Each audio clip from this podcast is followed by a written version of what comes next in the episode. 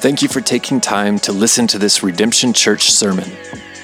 Redemption Church exists to make authentic disciples who live for the glory of God and the good of our world. We want to help everyday people wake up to a deep, meaningful life in Christ. We pray this sermon will help. More information about Redemption Church and for additional resources, please visit redemptionokc.com.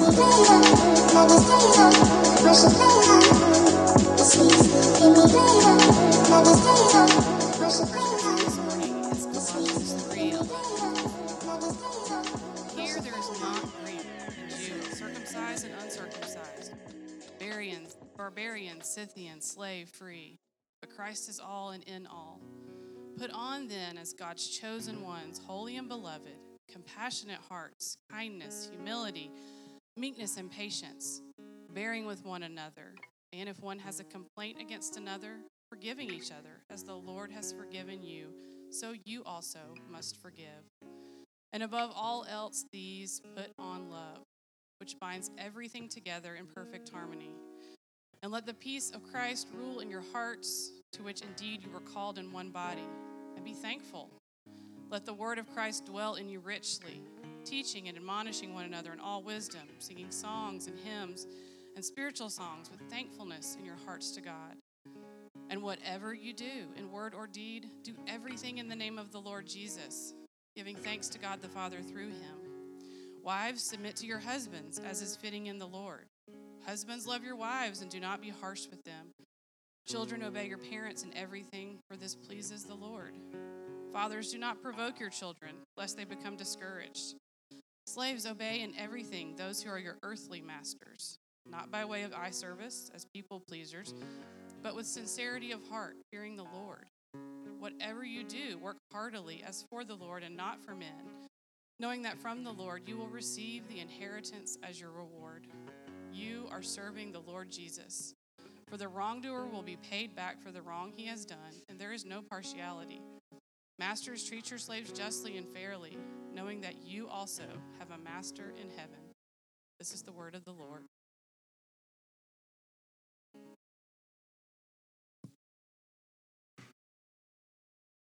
Thank you, Audra. We're jumping into Colossians chapter 3. And probably listen to that, you're wondering where we're going to go with this. But, uh, you know, one of the things that we do here as a church is we preach through books of the Bible. And one of the reasons we preach through whole books of the Bible is there are texts in the Bible you might want to skip. And preaching through a book of the Bible doesn't allow you the wiggle room there. So you get to it as a preacher, you're like, well, I guess we're doing this today. So uh, welcome to Redemption Church. We're glad you're here. Uh, we've actually spent the last four weeks looking at Colossians chapter 3, the first 17 verses.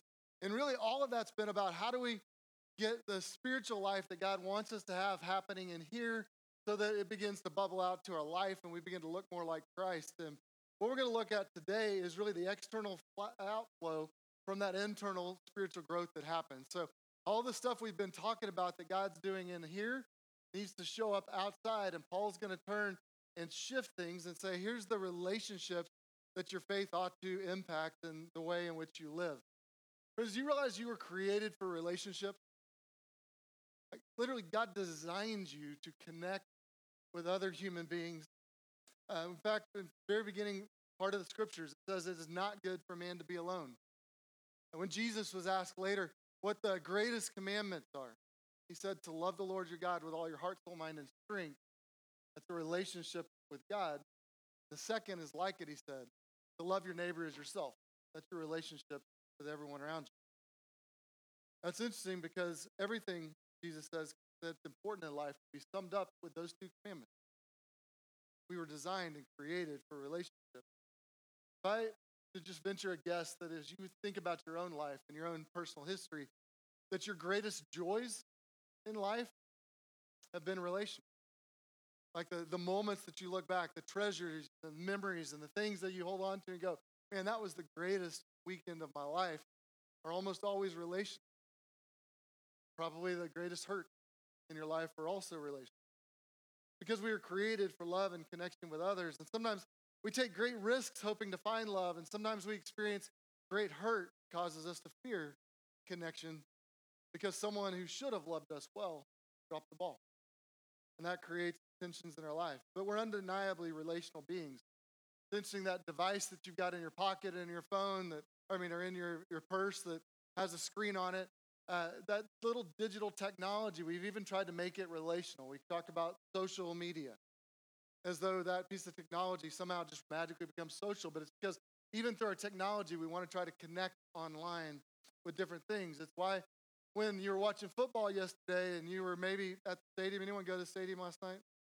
And someone scores, what do you immediately do? You turn to someone next to you and you're like, you're looking for someone to high five around you because you're relational and you want to celebrate a touchdown with people around you.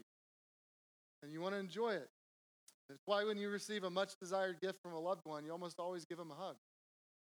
Why when you apply to college and you are trying to get into this dream school or you're trying to get a job and you've been praying for it and you've asked your friends to pray for it and you've sent your, you know, all your material in and you're waiting for that response, and you finally get the email that says accepted, immediately take a picture or a screenshot, and text family and friends going, I got in.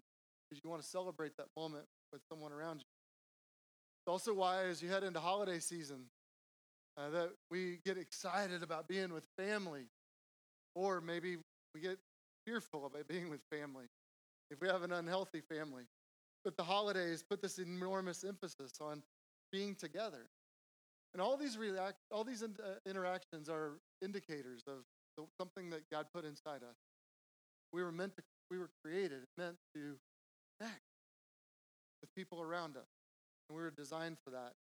We get to the end of chapter three in Colossians. He's been talking about how God is renewing us, and because we've become Christians, we have new faith, and He's birthed new life and made us new creations, and that is beginning to work itself from the inside out in our lives and it's meant to bubble out into our relational world.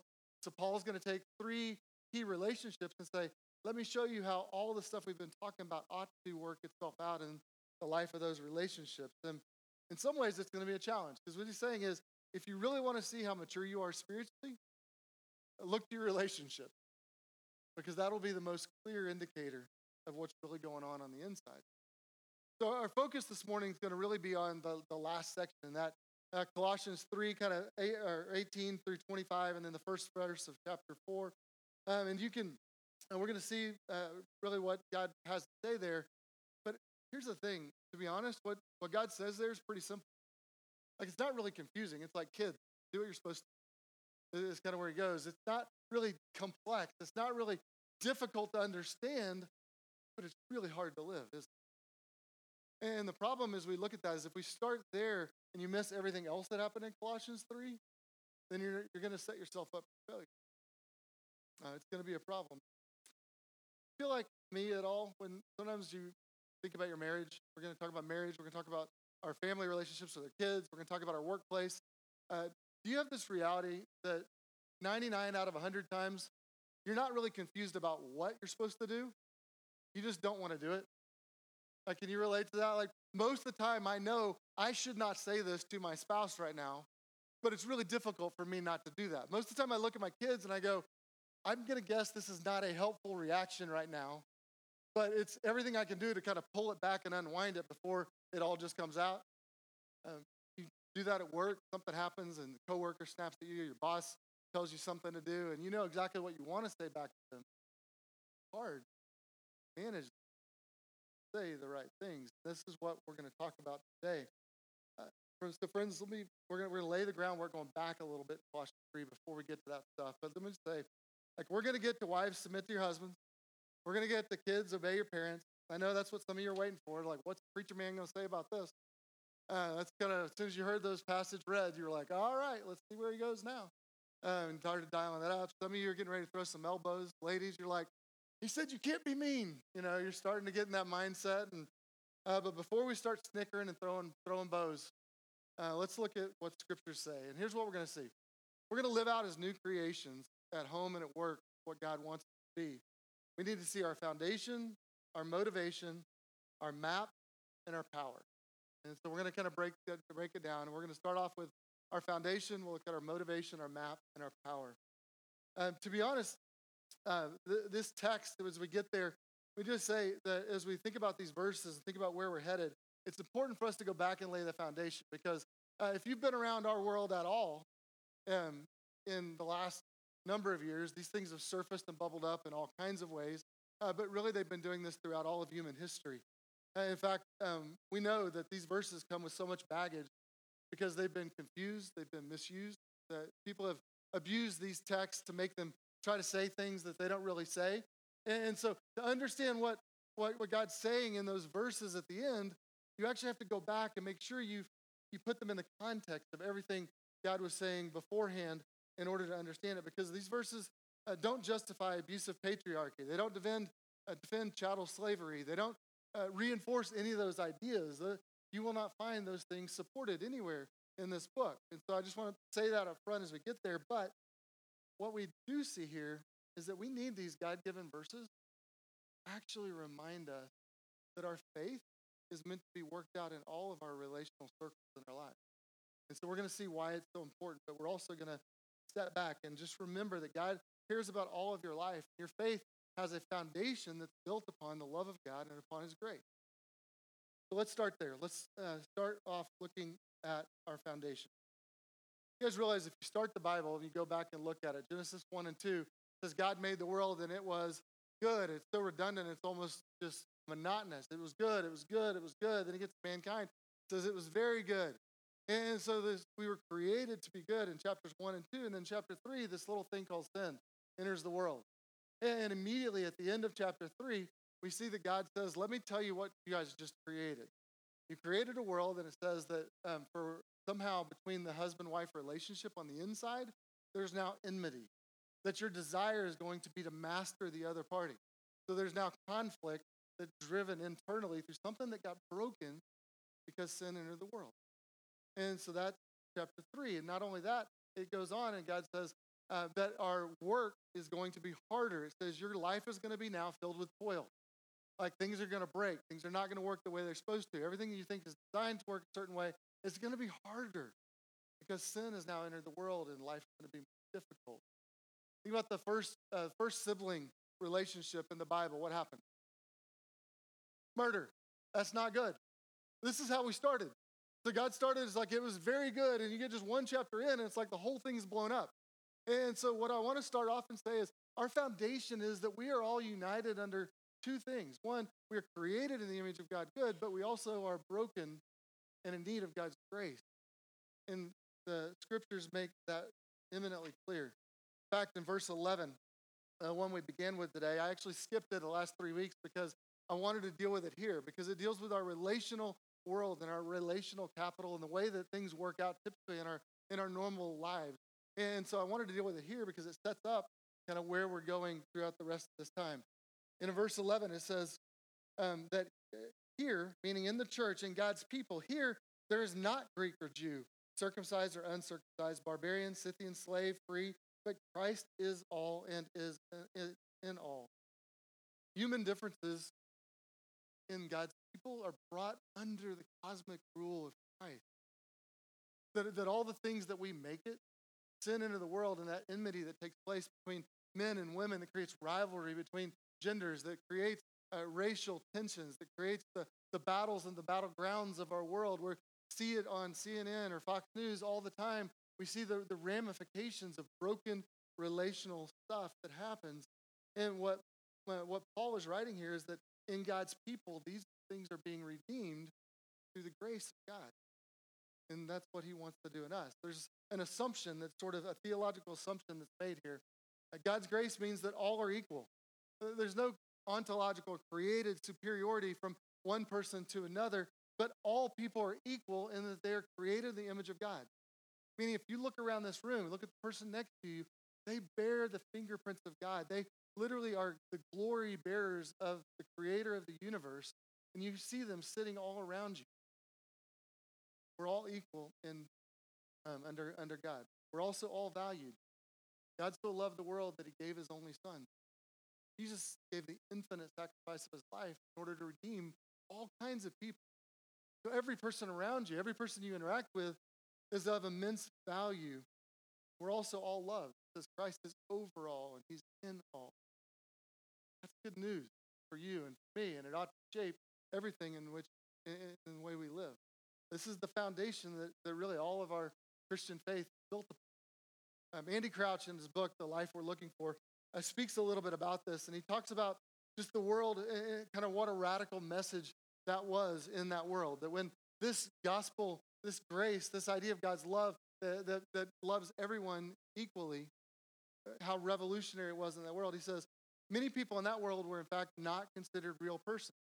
Uh, slaves had no rights. Slaves were considered to be property in that world. And in fact, 20% of the population approximately were slaves in that day. And it wasn't chattel slavery like, like harmed the, the history of our country, but it was slavery that they, they had either been taken over in battle and so they just got incorporated in, or they'd accumulated so much debt they could never get out of from under it.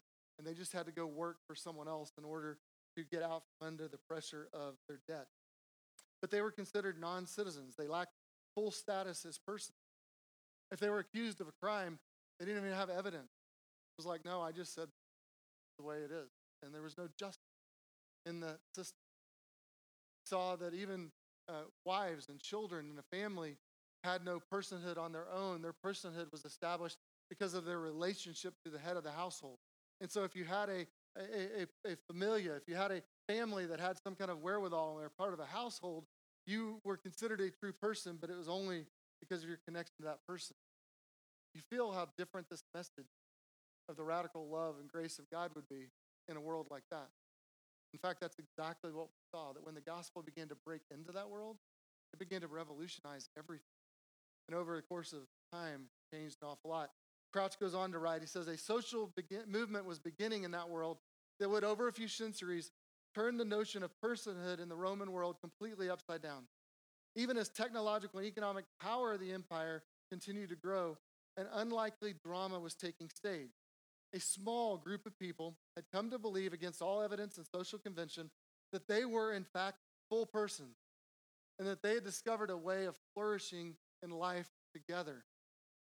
And that, those small groups of people began to gather in different houses and different communities and different uh, circles in the Mediterranean world. And they would, where they used to recline and drink and dine, waited upon by slaves and entertained by, uh, titillated by entertainers. It says these new fledgling groups connected in a, around a different kind of meal, a meal that was celebrated in honor of someone who was not present, but that they were remembered, called communion. It was the Lord's table, and in these little pockets of people called churches, they began together around a meal and share common loaf of bread.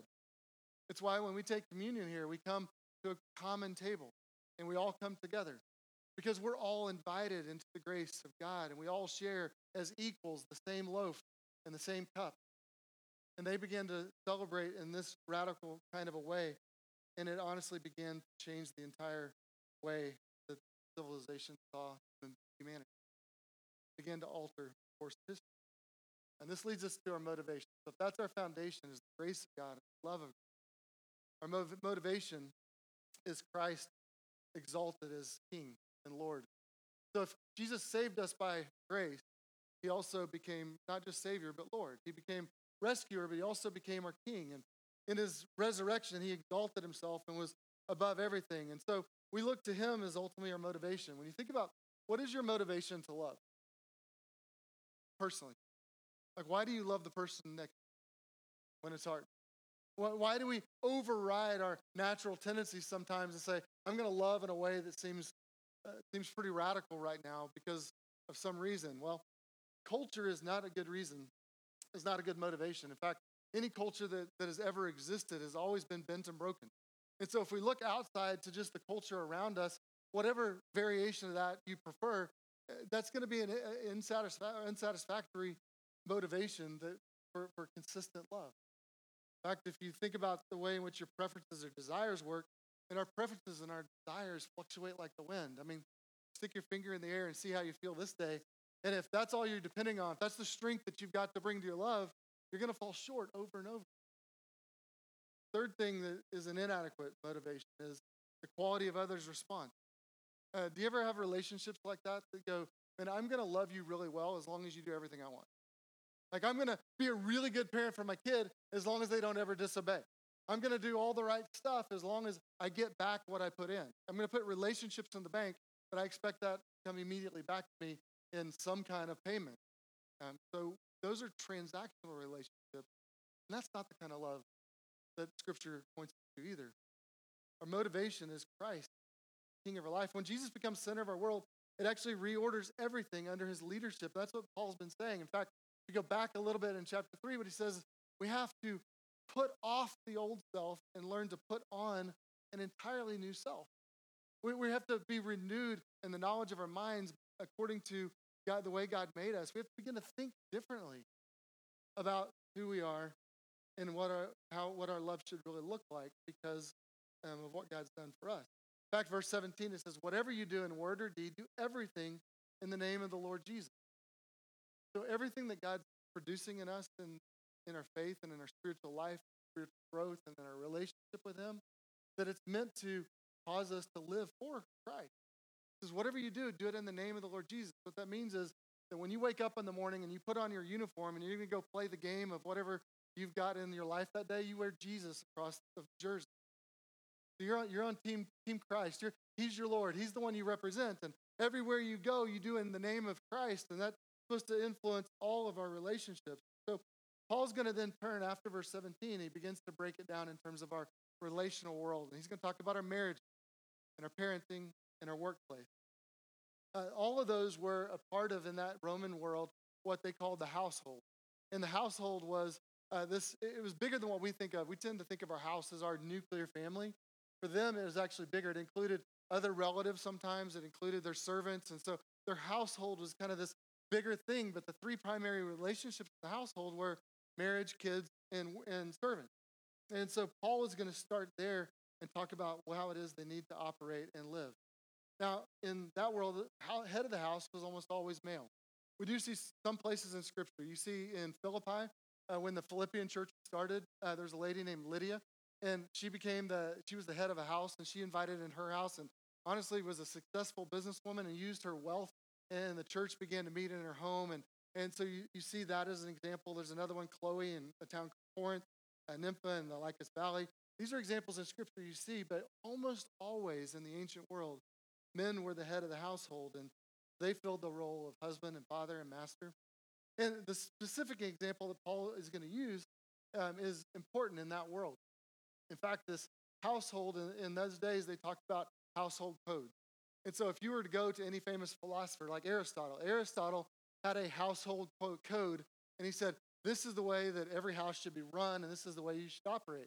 You went to the Stoic, they had a certain household um, code of how you're supposed to operate. The Stoics would say uh, that as you as you look at that, they would order everything under nature, and so they would say you need to operate or behave within your house according to nature.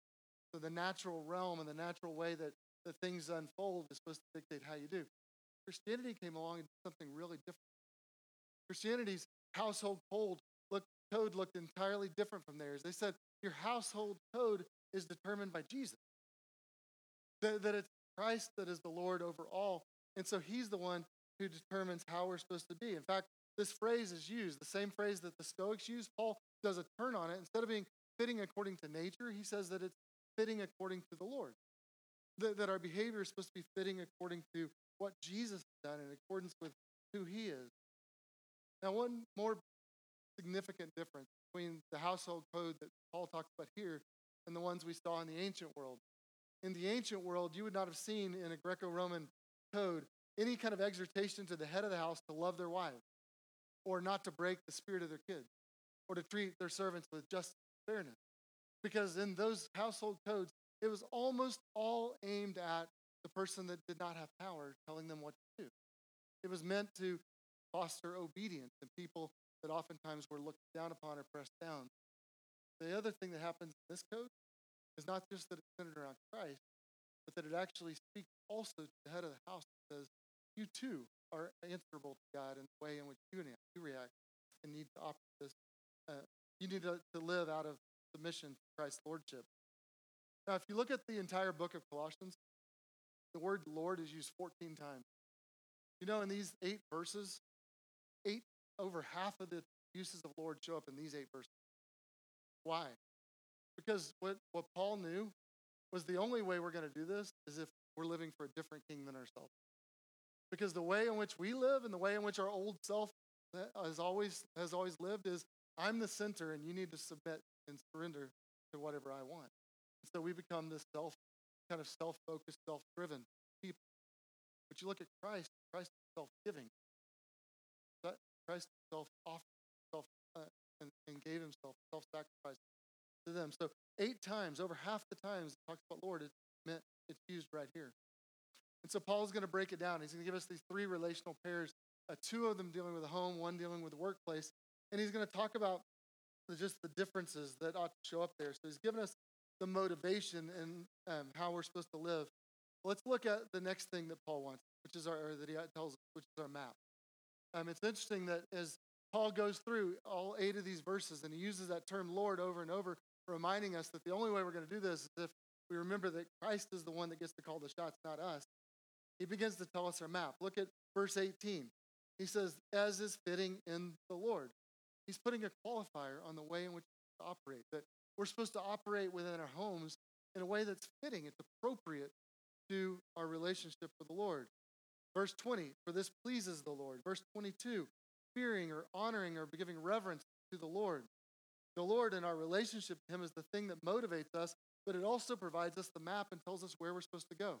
In fact, in verse 17, uh, we, we saw that whatever you do in word or deed, do everything in the name of Christ, points us in that direction. Now, when you think about what is fitting for the Lord, Paul's been laying that out.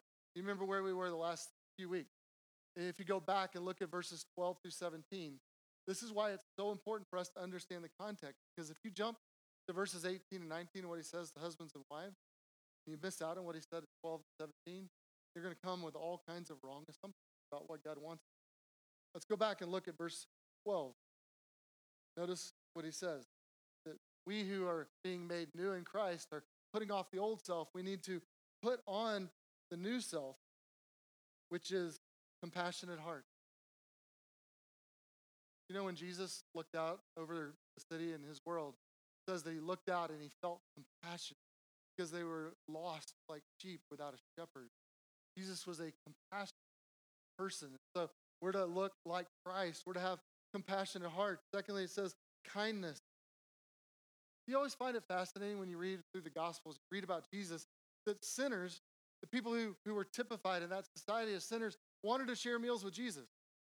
Matthew gets saved. He's a tax collector. He's an outcast, was uh, looked down upon by all the religious types. And Matthew immediately calls all his sinful friends and goes, Hey, come have a meal with this dude I want you to meet. Why? Because they found Jesus immensely kind in the way he interacted. Then humility. Philippians 2 said Christ did not regard his position as God as something to be clung to, but he emptied himself and became a man, not just any man, but he served and he gave his life for them. He became even less than a man, but a man who served all because he was humble. Meekness. Think of Jesus on the cross, enduring the taunt, people that threw slurs at him. Could have called down fire from heaven. He just took. See, his patience. You know, just dealing with the one disciple, Peter, tells you how patient. Like, get behind me, Satan. You're off. I mean, you know, Peter, you're all off base again. Peter's like, hey, let's do this. He's like, no, don't Jaffa do zero off. That's not what we're doing here. But like, you think of all the things he had to endure and all the people. And here's the thing when Jesus walked the streets of this world, he literally made these people. He created them. They should have worshiped him. And yet he's patient, gave his life. Which brings us to the next bearing with one another, forgiving each other just as the Lord has given you. Friends, if there's anything that unites us, that we all needed forgiveness, Christ brought it. We're saved by grace. But we don't none of us have it all together. But we're called to forgive others because Christ forgave us. See the map that we've been given? This is the GPS. This is the, the course that we're supposed to follow. Our lives are supposed to follow the model or the example of Christ. We're supposed to, to put on who Jesus is and all those characteristics. When it says put on, it's like putting on articles of clothing. So you need to put on humility and compassion and kindness and meekness and forbearance and and forgiveness, and we put those on. And then it gets down to, uh, to, to love, and it says um, that, that above all these or over all these, put on love, which binds everything together in perfect harmony. So it's approaching this thing, and, and love is like, uh, one guy says, like the overcoat that goes over all the other clothing and puts it up, makes it all make sense, makes your outfit work. Um, we're called to put on love because Christ loved first. You see how how radical this is? Think about our relationship. Like how different would every marriage in our world be if these were the if if we put on love over everything and we put on the characteristics of Christ and the way in which we interacted with our kids, how different would it shape our home? How different would, it, would our workplace be? This is the map that he calls us to lean into and to follow. So let's break it down. Paul's going to go and he begins to talk about these three different circles. He's going to start with marriage. Um, in that world, um, it's interesting that the household codes in Greco-Roman world almost never told uh, husbands to love their wives. Um, friends, we can't approach the marriage the way the world does because it's not going to bring about the flourishing for our homes that we needed.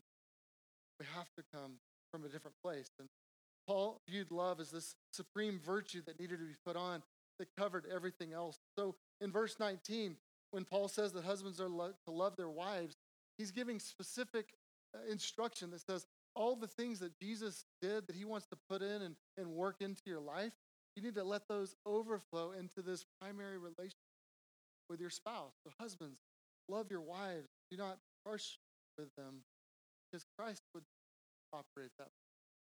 Instead, use your role to, to serve. Use your role to, to lift up, to guide, to elevate, to celebrate the one that's, that's been given to you. It's interesting. He says to wives, submit yourselves to your husbands. Um, submit yourselves. I'm just going to say that out loud. This is something that's a voluntary act. This isn't something that's demanded or requested. This is something that, that someone is, uh, that, that a wife is able to do, but it says, submit yourself when it says that. What it really means is work with your spouse instead of against your spouse. That's the idea that it, it's meant to carry, is not some domineering relationship. It just means, hey, whenever you guys are all running after Jesus and you're going this direction and you're trying to work in these things, go with him, don't buck against him. Um, and so work work into the flow of learning how to l- live out this new creation lifestyle under the leadership. If anything, this is a qualifier that says you don't have to. And, and this, I'm uh, just going to say this out loud once, but for all three of these relationships, there are abusive and awful ways in which these are used. And you just need to know that none of that is what why I'm spending so much time going back to context because if you start at verse 18, you might think that it doesn't look like passion, kindness, humility, meekness. Starts there and it overflows into the thing. So what we're talking about is a life that's oriented by the person of Christ, character, all that we are. It's interesting that John Chrysostom said this about the husband-wife relationship. He said, Observe again that Paul exhorted husbands and wives to reciprocity, meaning this goes both ways. From being loved, the wife learns to become loving. And from her being submissive, the husband also learns to yield. This is something we do together. This isn't a one sided thing. And I just want to say, in case you think I'm putting on some new, like, oh, this is some new way of looking at this, uh, this Chrysostom was one of the famous preachers in early church who actually lived in 349 to 407. The way he looked at this text was this is mutual. This is something we do together, something we're both involved in. And so the ethos and the environment of our homes should be that we look like Christ, that it feels like Christ in our homes. And the list that we went through in verses 12 to 17 that are all bearing under the umbrella of love, that's what the environment of our home life always like, what should typify us. It's interesting that phrase, fitting in the Lord. What's fitting? Uh, could be translated, what is harmonious in the Lord? Have you ever gone to a symphony and you heard a note that was played out of tune. Like you just, everything's going and you've got this great melody, and then all of a sudden you hear like, wah. It's like every middle school band you've ever heard. Like at some point you look and you go, I think I know what song they're trying to play, but I don't really recognize most of what's happening here. What, what it's talking about when it says that we're supposed to live in a way that's fitting or harmonious to the Lord, it's that we need to make, we need to play along with the melody that God has woven into. That, that are, we, we should be writing a song. And, so um, that, that whatever the conductor is directing, whatever uh, that God has created for the way the world is supposed to work, our lives are supposed to fit into that like melody. Uh, now, maybe you're not a classical music person. Let me just say it this way: like, if you're a rock person, your your life should fit in like a guitar solo that drops just into the right place for that song. Like whatever musical thing you want to use, it's just that's what we're supposed to be. We're supposed to fit into the melody of what God's doing in the world, and that's what we're supposed to, how we're supposed to reflect. What would it look like if we learned to live in conversation with God about our relationship? you talk to the Lord about your relationship? Like, what if we put this kind of idea into practice and began praying all day, Lord, would you help me to play the right note in this situation? That in, in the situation I'm finding myself in, would you, would you just give me the exact right note to play that would honor you? And Father, help me respond in, with a statement right now with the tone of Christ so that what comes out of me sounds like I interact with others. My God, Help me to drop a sweet melody here that turns this mess we've made into a song that honors you. Ever need a day like that in your family? You look around and you're like, dude, we sound like a middle school choir right or middle school band right now. And we need the Lord to help. Lord, would you help us somehow turn this into something good? Friends, it's true between our relationships with our spouse, it's also true with our kids. Verses 20, 21 say, Children, obey your parents in everything, for this pleases the Lord. Fathers, don't provoke your children lest they become discouraged. It's a general reference to parents, the word used there, so it could apply to both. It probably is aimed at fathers. Um, dads, do you realize the, the power that you have in your house? That when you speak, just carry, give weight to what happens in the home. Fascinating to me, the phrase that's used here. Father, don't provoke your children lest they become discouraged. You ever seen a household where someone they just they just rode, criticized, and, and, and to the point that kids in the house don't care about trying to say it. Oftentimes where the heart of a rebellious child comes from. Children are invited to choose to obey their parents in this text. But it's very different in that world because children in the household code that word were rarely spoken to or invited to obey. They just were told what to do. Here it's interesting that it seems to focus more on the fathers. Fathers, don't be jerks, drive your kids crazy. Nothing is more discouraging to a child than pointing out everything wrong and criticizing them at every turn. Because you can stir up frustration by constantly coming after. Kids need boundaries. Kids need rule, rules. And the Lord also gives us boundaries and rules, but He shapes our character, and He does it through through His love, through His grace, and we need to bring all of that to bear in our relationship with our kids. In fact, Ephesians adds to this this text and says, "Raise your kids in the fear and admonition of the Lord." We're meant to encourage them in terms of how it is they are to live. So we've talked marriage, we've talked homes. Let's go workplace. It's interesting that Paul talks about this because this is a very broken system. Talks about earthly masters, uh, which is a direct contest. Paul's saying, Look, I know this is broken up down here in this earthly world. This stuff's not going with you to heaven. But because you live in this broken system, in this broken world, let me give you some instruction for how to do this. Um, honor the Lord in the way in which you live. Don't do eye service, people pleasers, but with sincerity of heart. Probably what he's talking about there is an employee who does the right thing when the boss is in the room, but then slacks off as soon as the boss leaves. Uh, he's saying, look, you need to work as unto the Lord. God sees everything. And so it ought to come, your work ought to come from your character and who you are. You ought to be diligent. You ought to be faithful. And not only that, but you're going to actually be rewarded for it. And he goes to the bosses, to the masters. He says, lead with justice and fairness. Don't be all high and mighty because you also have a master. I'm trying to remind you, we're all equals under God. And so we too will answer for our behavior and our work, the way in which we operate. It's interesting that Paul also talks about inheritance. in, in the ancient world, slaves had no inheritance.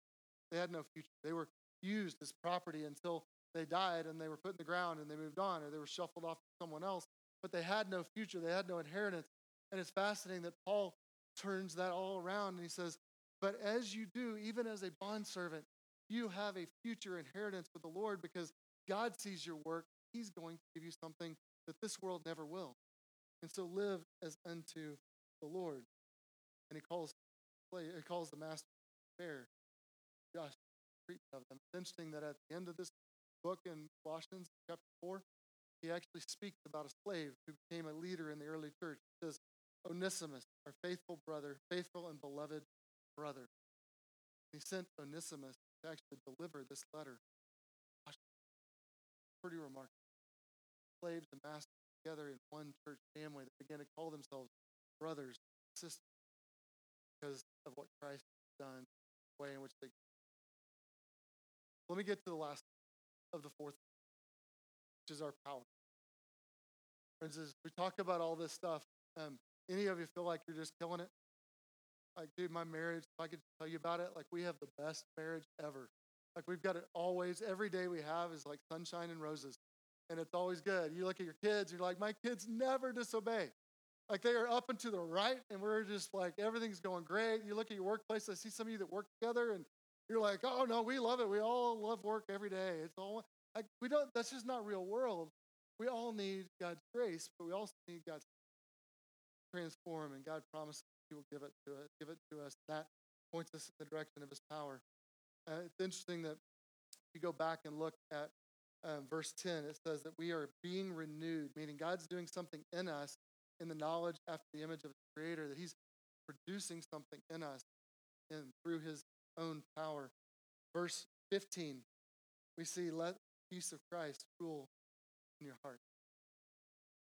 Somehow in the mess of the world, Christ can rule and reign in our heart.